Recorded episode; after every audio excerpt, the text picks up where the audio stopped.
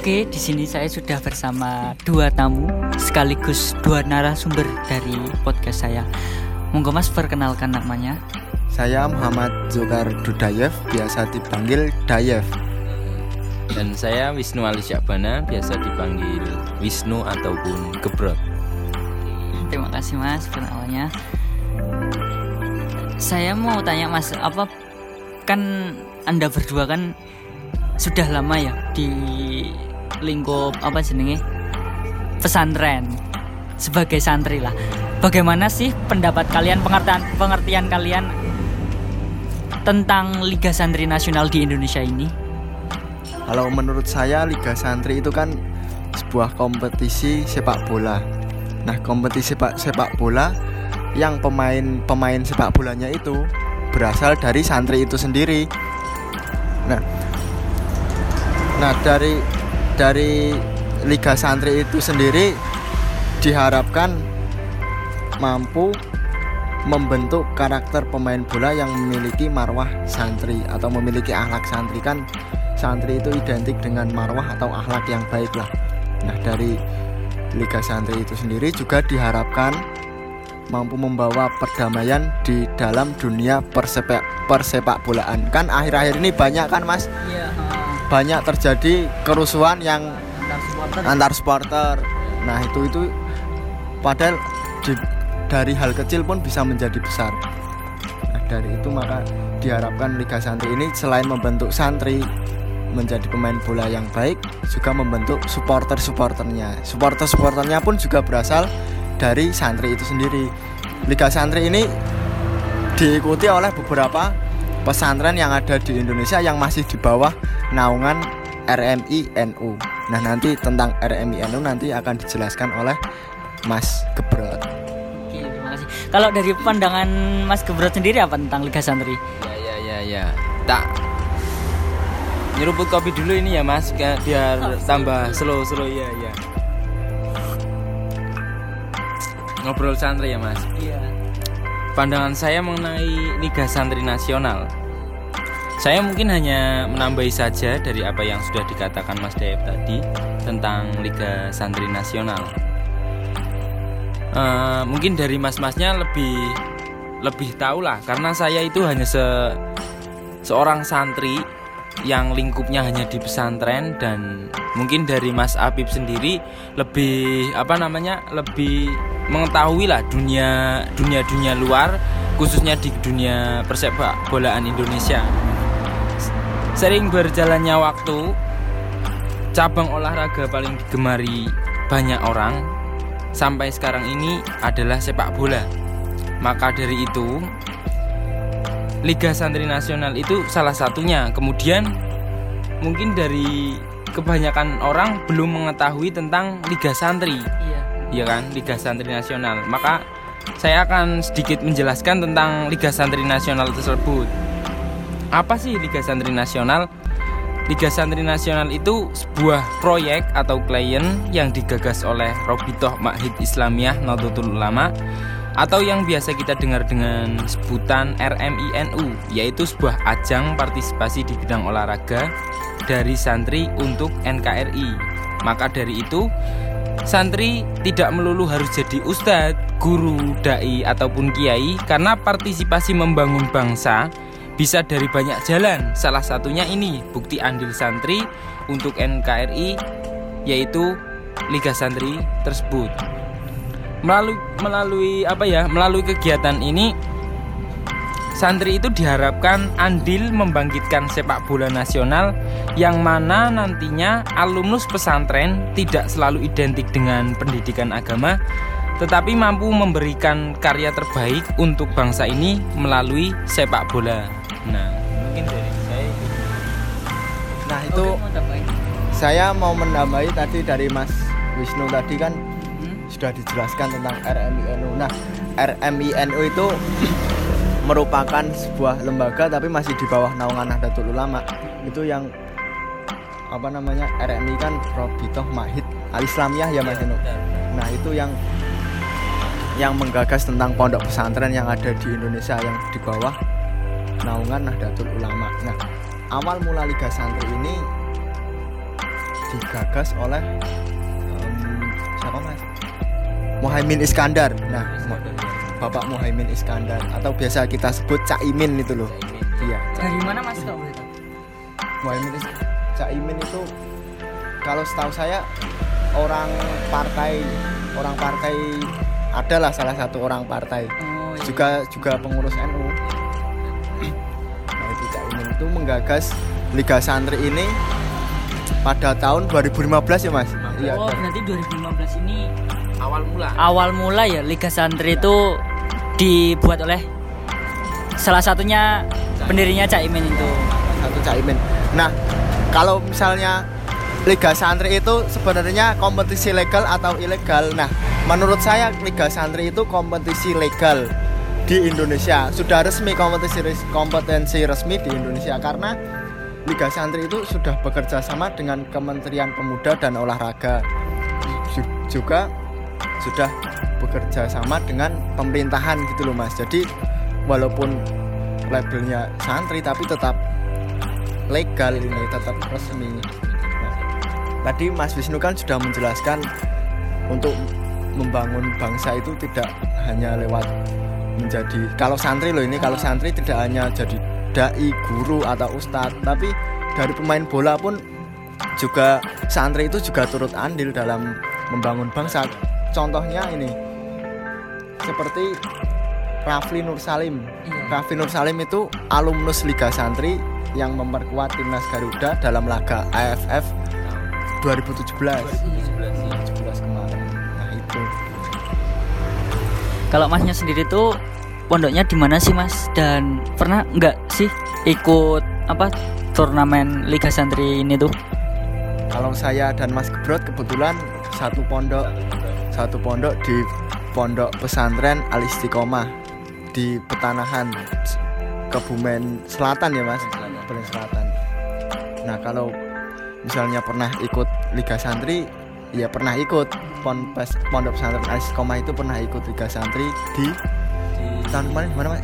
Purbalingga ya Mas? Purbalingga. Berarti itu apa? Kebumen tuh masuknya lingkup nganu ya Mas? Liga Santri di daerah Jawa Tengah ya? iya Hmm. Liga Santri itu kan dibuat per region. Ja- jadi setiap prov- provinsi itu ada region-regionnya sendiri. Nah Kebumen pada waktu itu ikut region 3 di Jawa Tengah yang yang bertuan rumah di Purbalingga. Jadi region 3 Jawa Tengah itu semua pertandingannya dilaksanakan di Purbalingga. Dan kebetulan Pondok Pesantren Al Istiqomah pondok saya itu juga turut andil dalam Liga Santri itu Dari Pondok Pesantren Al Istiqomah sendiri tuh hasil pertandingannya gimana gimana Mas di Purbalingga sendiri pas menge- apa ikut andil dalam Liga Santri di wilayah Jawa Tengah? Eh, Alhamdulillah dari pondok kami itu dapat juara tiga Oh iya. tapi eh, dari regional-regional tersebut yang bisa melanjutkan ke babak penyisihan nasional hanya bisa diambil juara satu. Nah dari pondok kami hanya mendapatkan juara tiga. Jadi dari situ tidak bisa ya mas? Tidak bisa ya? Dan tapi yang melanjutkan ke tahap nasional ya juga kebumen ya mas? Ju- juga. Kebumen Nah, kan yang itu kan yang diambil cuma satu doang ya Mas Surati. Yang juara ada tiga tapi yang diambil cuma satu. Nah, yang juara satu tuh dari pondok mana Mas kalau boleh tahu? Dari Pondok Pesantren Al Kafi Somalang Kebumen, Mas. Oh. Hmm. tapi itu juara juara tiga itu juga merupakan prestasi yang membanggakan karena melihat perjuangan-perjuangan sebelumnya kan mas Dan itu pun pertama kalinya pondok pesantren kami mengikuti Liga Santri dan pertama kalinya dan mendapatkan juara tiga tersebut sebuah kebanggaan bagi pondok pesantren kami mas. Nah, sebenarnya tahun ini juga juga ikut sih tapi karena Liga Santri ditiadakan karena ada Pandemi. pandemi. Ya mungkin belum bisa belum bisa berpartisipasi. Mungkin tahun depan insya Allah persiapannya lebih matang. Kan sekarang di pondok kami kan mulai dari sekarang ya sudah mulai kemarin itu sudah ada ekstrakurikuler sepak bola itu memang santri-santri yang dipersiapkan untuk mengikuti event Liga Santri Nasional karena event Liga Santri Nasional itu istilahnya santri duwe gawe. Nah, santri duwe gawe itu merupakan event yang bukan biasa-biasa aja menurut saya. Karena event tahunan yang juga meriah karena diadakan seluruh Indonesia. Berpartisipasi dalam Liga Santri pun sudah membanggakan apalagi bisa membawa hadiah walaupun juara tiga menurut saya ya sudah membanggakan sih mas Kalau boleh tahu kan itu kan alhamdulillah juara tiga ya mas. Nah itu tuh ambil pelatihnya, ambil pelatih coachnya tuh dari luar atau dari pondok sendiri mas? ya dari kalau pelatihnya dari pondok sendiri kebetulan Abah Yai itu juga suka sepak bola jadi selain memberikan mau itu hasanah atau apa namanya ilmu-ilmu selain memberikan pelajaran selain memberikan ilmu agama tapi juga memberikan ilmu-ilmu tentang sepak bola. Seperti itu. Tapi nanti dari tim ofisial dari ofisial dari manajemen juga dari pondok dari santri-santri yang sudah senior gitu mas. Kalau dari pemainnya sendiri tuh pemain dari pondok pesantren sampean tuh murni dari pesantren atau ngambil pemain dari luar juga mas? ya murni sih mas. Murni. Kan Heeh. santri itu kan apa namanya event dari santri untuk negeri. Nah jadi jadi pemain bolanya ya tetap dari santri. Tapi kan ada juga ya mas. Ada juga beberapa ambil ambil ya beberapa luar. pondok. Nggak tahu saya tapi itu yang ambil dari pemain luar entah santri atau bukan saya tidak tahu Nah, tapi menurut saya hal wajar hal wajar saja karena ambil dari luar itu bukan hanya untuk memperkuat tim, tapi mungkin kalau pemain-pemain dari luar itu kan banyak apa namanya banyak pengalamannya ya mas. Iya. Maka dari itu santri ketika digabungkan dengan pemain luar itu kan mungkin tambah ilmunya, motivasinya, oh, motivasinya. Jadi hal-hal hal-hal wajar saja ketika ada perpaduan ataupun gimana eh, apa namanya perpaduan antara santri dengan yang luar. Apa boleh sih mas? Apa pemain dari san, pemain dari Liga Santri tersebut ngambil dari pemain luar? Eh, gimana ya mas? Ya menurut saya boleh-boleh saja, boleh-boleh saja karena dari pondok kami itu persiapan menjelang Liga Santri tersebut itu kan udah jauh-jauh hari benar udah udah jauh-jauh hari. Dan kriteria kriteria untuk menjadi pemain Liga Santri kan sebenarnya kan ada ketentuannya pemain itu harus mondok di pesantren tersebut. Nah jauh-jauh hari dari dari jauh-jauh hari tersebut pondok kami itu sudah memilih-milih ya mas. Memilih-milih mempersiapkan benar mempersiapkan yang mana yang nantinya akan mengikuti ajang tersebut. Ajang tersebut. Nggak hanya satu dua tiga bulan tapi kita merekrutnya itu bahkan sampai tiga bulan nih mas. Tiga bulan sekitar tiga bulan lah. Lebih itu itu lebih saya. ya. benar. Jadi nan- nantinya pemain yang akan mengikuti liga tersebut heeh, itu disuruh mondok dulu mas disuruh mondok dulu karena biar bisa menjadi karena bis Biar Ah. santri dulu Iya, ya benar. Biar masuk ketentuan, masuk ketentuan dari peraturan-peraturan Liga Santri tersebut. Nah, gitu, Mas. itu itu kan untuk menjadi liga santri seperti itu tapi juga ada istilahnya udang di balik batu eh bukan itu ding maksudnya sambil sambil menyelam minum air. nah selain ingin ikut kan nanti ada beberapa orang yang ingin ikut di liga santri otomatis kan suruh mondok dulu. Nah selain bisa mengikuti liga santri dan apa namanya ilmu tentang sepak bola nah para pemain itu juga bisa mendapatkan ilmu agama dan juga akhlak. Nah, sambil menyelam minum air. Dari pondok pesantren Al- pesantren Al Istiqomah Kebumen ngambil pemain dari mana sih mas kalau boleh tahu? Dari pondok kami itu pertama kita mengambil lokalan, lokalannya, Mas. Lokal. Ya, lokalan Kebumen, lokalan Kebumen, terus tambahan dari beberapa pemain itu dari Sleman, Mas, dari Sleman. Dari Sleman. tapi disuruh mondok dulu itu kan mas dulu tetap karena biar masuk dari biar masuk ketentuan peraturan Liga Santri tersebut dan nggak hanya cuma buat apa namanya? Apa namanya ya? Eh, apa? Ajang kompetisi doang. Iya t- ah, bu- bukan bukan. Ah, tapi apa jenenge? Karena bukan hanya untuk pencitraan saja ya mas pencitraan saja. Apa are mau mau apa namanya? Mau ada liga santri ambil jauh-jauh berbulan-bulan ke belakang ambil suruh mondok. Tapi bukan. Tapi dari abah yai sendiri ya juga mengajari ilmu-ilmu dulu. Ya ya seperti santri lah seperti santri. Seperti bukan santri pada umumnya ya? Ah, seperti santri pada umumnya. Kan ah, kan dari santri itu sendiri yang lebih ditekankan itu sebenarnya kan selain ilmu agama juga akhlak. Nah nanti dalam implementasinya ke liga santri itu se- selain pintar bermain bola tapi juga memiliki akhlak yang baik kan? Seperti itu kan Mas. Lanjut pertanyaan berikutnya ya mas. Kan pada umumnya di Liga 1 lah di pertandingan-pertandingan luar itu kan pada umumnya ada supporter ya mas. Nah dari Liga Santri tersebut tuh ada nggak sih supporternya? Supporter untuk menyupport pesantrennya? Sama saja mas. Tentunya ada tentunya ada. Karena supporter itu pemain ke-12 ya mas.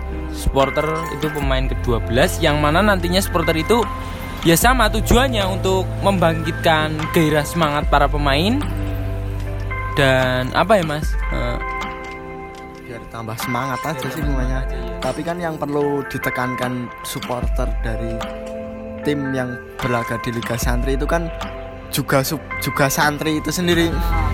Jadi nanti kan setiap pondok pesantren yang turut andil di Liga Santri selain menyiapkan tim kesebelasan untuk bertanding nanti juga ada supporternya. Nah supporternya supporternya kan juga dari santri. Nah yang ditekankan dari santri itu bagaimana menjaga marwah dari pesantren tersebut. Tentunya supporter Liga Santri ini kalau menurut saya ya mas menurut saya itu berbeda dengan supporter lainnya. Menarik sih mas ya. Ya ber- perbedaannya kalau supporter lainnya kan mendukung tim kesebelasannya tim kesebelasannya kan apa namanya dengan cara-cara sendiri. Misalnya juga ada ideologi ideologi sendiri seperti ideologi ultras hooligan atau di Indonesia sendiri garis keras atau ideologi mania. Tapi kalau dalam supporter Liga Santri ideologinya ya itu ideologi santri. Bagaimana membag- mem- menjaga akhlaknya di mana pun berada. Karena kan abah yai saya ngendiko atau beliau berkata santri itu ibaratkan emas. Emas itu di mana-mana tetap tetap emas. Nah walaupun santri di pondok pesantren ngaji ngaji dan mengikuti kegiatan-kegiatan pesantren lainnya dan ketika mensupporteri posisinya juga harus tetap santri. Menarik juga sih mas ya. Nah dari lagunya sendiri mas lagunya tuh ada nggak sih? Kan biasanya kalau anu kan pakai bahasa Indonesia terus agak Inggris-Inggrisan kalau dari supporter-supporter di Liga 1 nah kalau di pesantren tuh ada nggak sih? Apa lagu lagunya tuh dari bahasa Arab ada nggak Eh, ya ada-ada saja dari dari supporternya ada-ada saja. Contoh saya pernah dengar dari supporternya Anawi Merjan Purworejo. Itu supporternya keren-keren, Mas. Dia pakai ada yang pakai bahasa Arab, ada pakai tetap bahasa Inggris ya ada. Jadi santri itu nggak hanya supporter-supporter luar saja yang bisa mensupport anu apa timnya dengan cara masing-masing tapi santri itu juga bisa mas.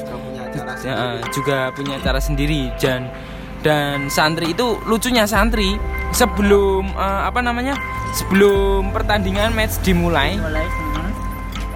be- kita latihan dulu ya mas. Latihan dulu ya, eh, chain class namanya chain class kita latihan di dalam kelas terus apa namanya tetap ya tetap na- namanya mungkin apa namanya lagu-lagu apa chain-chainnya itu ya tetap ngambil dari tim-tim luar tapi kita improvisasi ya mas. Improvisasi nanti di diubah-ubah sendiri lah diubah sendiri seperti itu. Berarti nganu ya mas, apa? Kayak mempersiapkan lah. Oh, sebelum pertandingan mempersiapkan lagunya. Oh iya. karena kan ya memang harus dipersiapkan karena se- setiap santri itu kan tidak semua memiliki latar belakang supporter. Jadi ketika diberitahu misalnya untuk mensupport untuk mensupporteri tim kebanggaan di pesantrennya kan ada yang masih apa itu merupakan hal baru gitu loh. Jadi tentang dunia supporter itu belum terlalu mengerti. Jadi masih awam. Jadi perlu ada bimbingan atau latihan sebelum-sebelum match. Bahkan lagu-lagunya lagu-lagunya pun juga bukan lagu-lagu yang rasis tentunya. Kan tadi dari awal sudah dijelaskan kan kalau Liga Santri itu memang tuju, tujuannya untuk membentuk marwah santri juga sebagai alat perdamaian. Nah kalau misalnya lagu-lagu yang rasis ketemunya nanti malah rusuh kan? Jadinya kan lucu. Masa Liga Santri rusuh kan nggak masuk akal kan itu? Keluar dari zona Keluar dari- santriannya. Iya.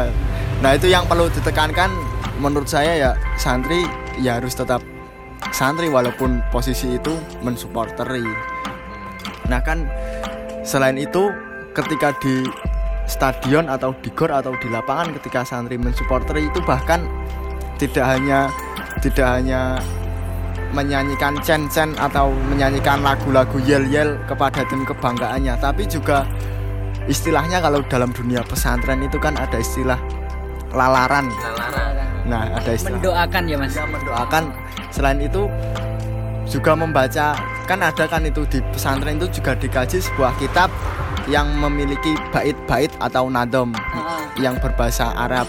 Nah, ketika di stadion pun bait-bait atau nadom-nadom di dalam kitab tersebut Tetap juga dilantunkan. tetap dilantunkan. Jadi lucunya santri itu ya bukan lucu cuma itu malah kelebihannya santri itu tetap mempertahankan kesantriannya walaupun itu di stadion Itu ya juga disebut juga apa ya? Memberi semangat sekal, sekaligus memberi doa ya mas. Mm-mm. Berarti juga anu ya mas, itu dalam artian lagunya itu berbentuk solawat ya. iya Iya. ketahuannya bahkan di dalam stadion pun santri juga bersolawat tidak hanya di majelis-majelis Kalau tanggapan kalian tentang persepak bola nasional di Liga 1 sendiri gimana sih mas?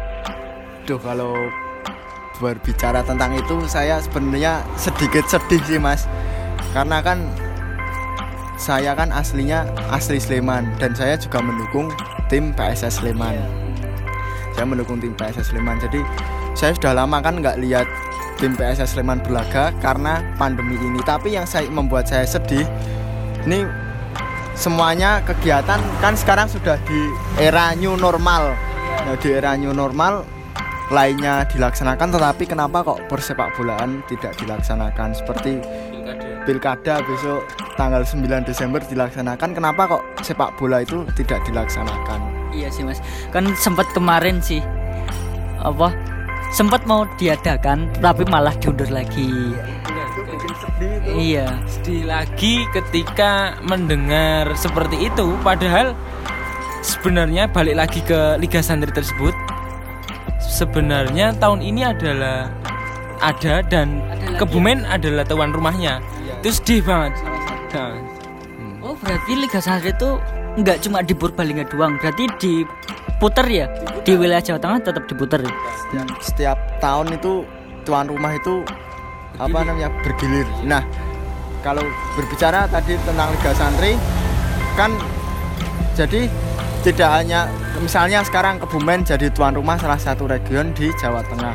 Tapi nanti ketika final kan sudah sudah ditetapkan tempatnya. Iya, misalnya dari 2015 itu final di Sidoarjo di Gor Gelora Delta Sidoarjo. Lalu di 2016 pada tahun 2016 itu malah waktu itu saya juga nonton di itu itu di Stadion Maguwarjo Mas di Sleman. Iya malah Nuriman ya, Nuriman sama Wali Songo ya mas. Ponpes Nur Iman melawan Wali Songo. Yang menang Ponpes Nur Iman. Waktu itu kan adu penalti itu kan Mas. Penalti. Agak mencengkam sih. Kalau adu penalti itu wah Kan. deg-degan sekali. Iya, seperti itu sih Mas.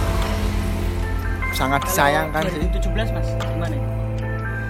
kalau 2017 saya saya 2017 itu di Gelora Bandung Lautan Api Bandung ya Bandung di Bandung di Bandung. Terus, terus yang kemarin terakhir itu 2019 itu final dihelat di Pakansari di Cibinong Bogor.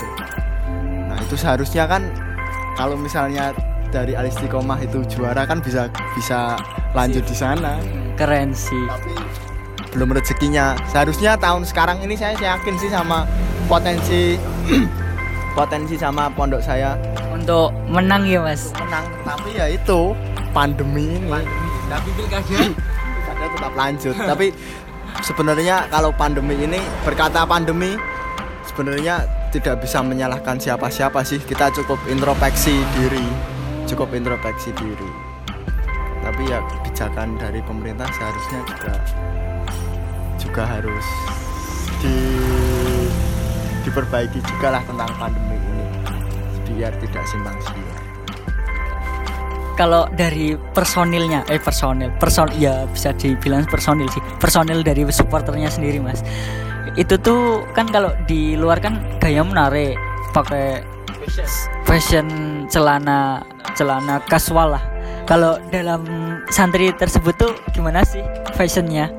Tidak menghilangkan kesantriannya kita tetap pakai sarung ya? Tetap pakai.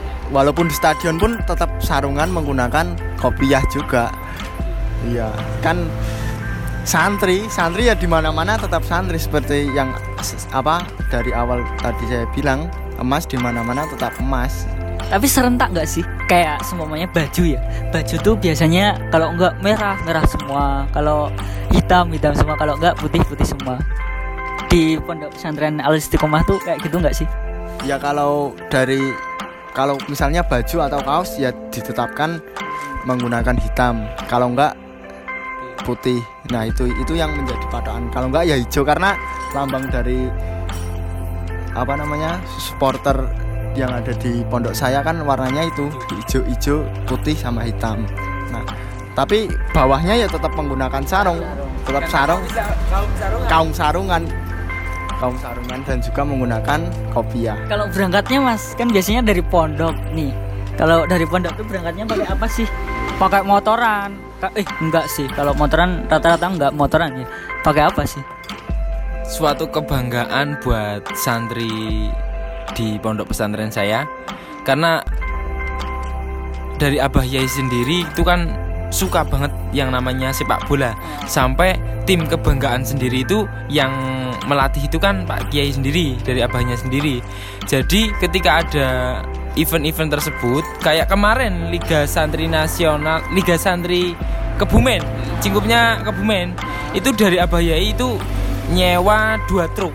Itu uh, nyewa dua truk terus santri ya san- santri itu berangkatnya lewat anu pakai truk. Oh rame-rame pakai truk.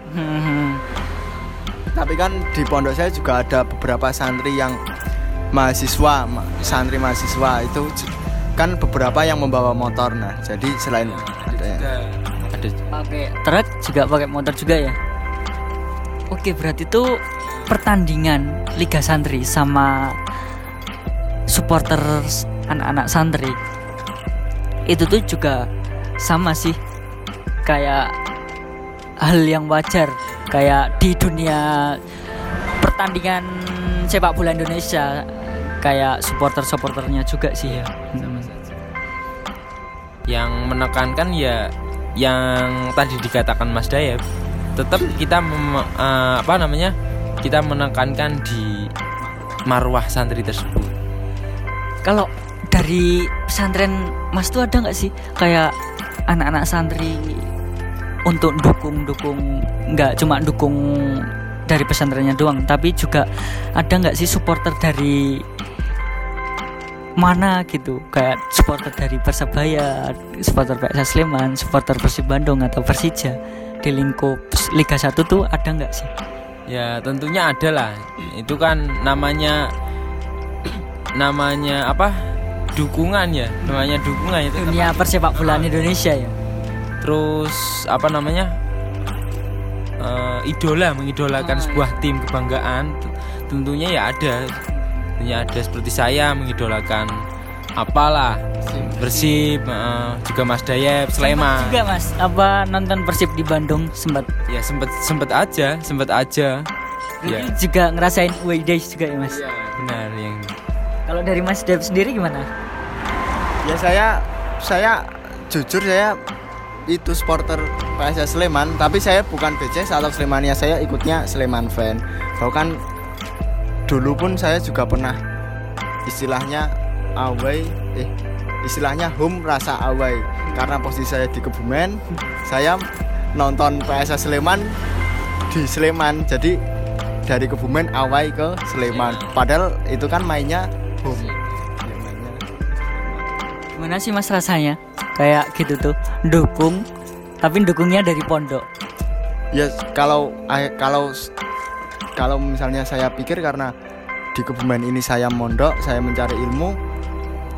Dukungan kan kalau definisi dukungan kan itu tidak terbatas waktu, jarak dan ya itu tidak terbatas waktu, jarak dan ruang atau istilahnya LDR. Nah, kalau saya sebenarnya biasa aja sih mas. Karena memang sudah cinta sih mau bagaimana lagi kan tetap tetap harus tetap cinta tetap harus mendukung. Kalau misalnya bisa datang ke stadion ya datang. Kalau tidak bisa ya ya terpaksa mendoakan juga live streaming biasanya. Oke terima kasih ya mas. Dari mas Gebrot sama mas Daya udah meluangkan waktunya jauh-jauh dari Kebumen nih Anjay. ini juga pemerasa awal ini mas. Pemerasa awal ini kalau misalnya ada pertandingan sepak bola di sini. Dan suatu kebanggaan suatu kebanggaan bagi kita ya mas. Bisa eh, apa ikut ya apa namanya ikut bukan bukan ikut andil tapi suatu kebanggaan bagi saya dan Mas Dayep bisa bertemu dengan Mas Apip dan meluangkan waktunya untuk sharing-sharing tentang Liga Santri karena semoga ke depannya Liga Santri tetap ada dan bisa di ken- dikenal seperti layaknya liga-liga di Indonesia. dan kalau dari saya sendiri harapan tentang Liga Santri ke depannya ya kita apa namanya menilik dari pengertian Liga Santri yang saya tadi jelaskan sebagai alat perdamaian.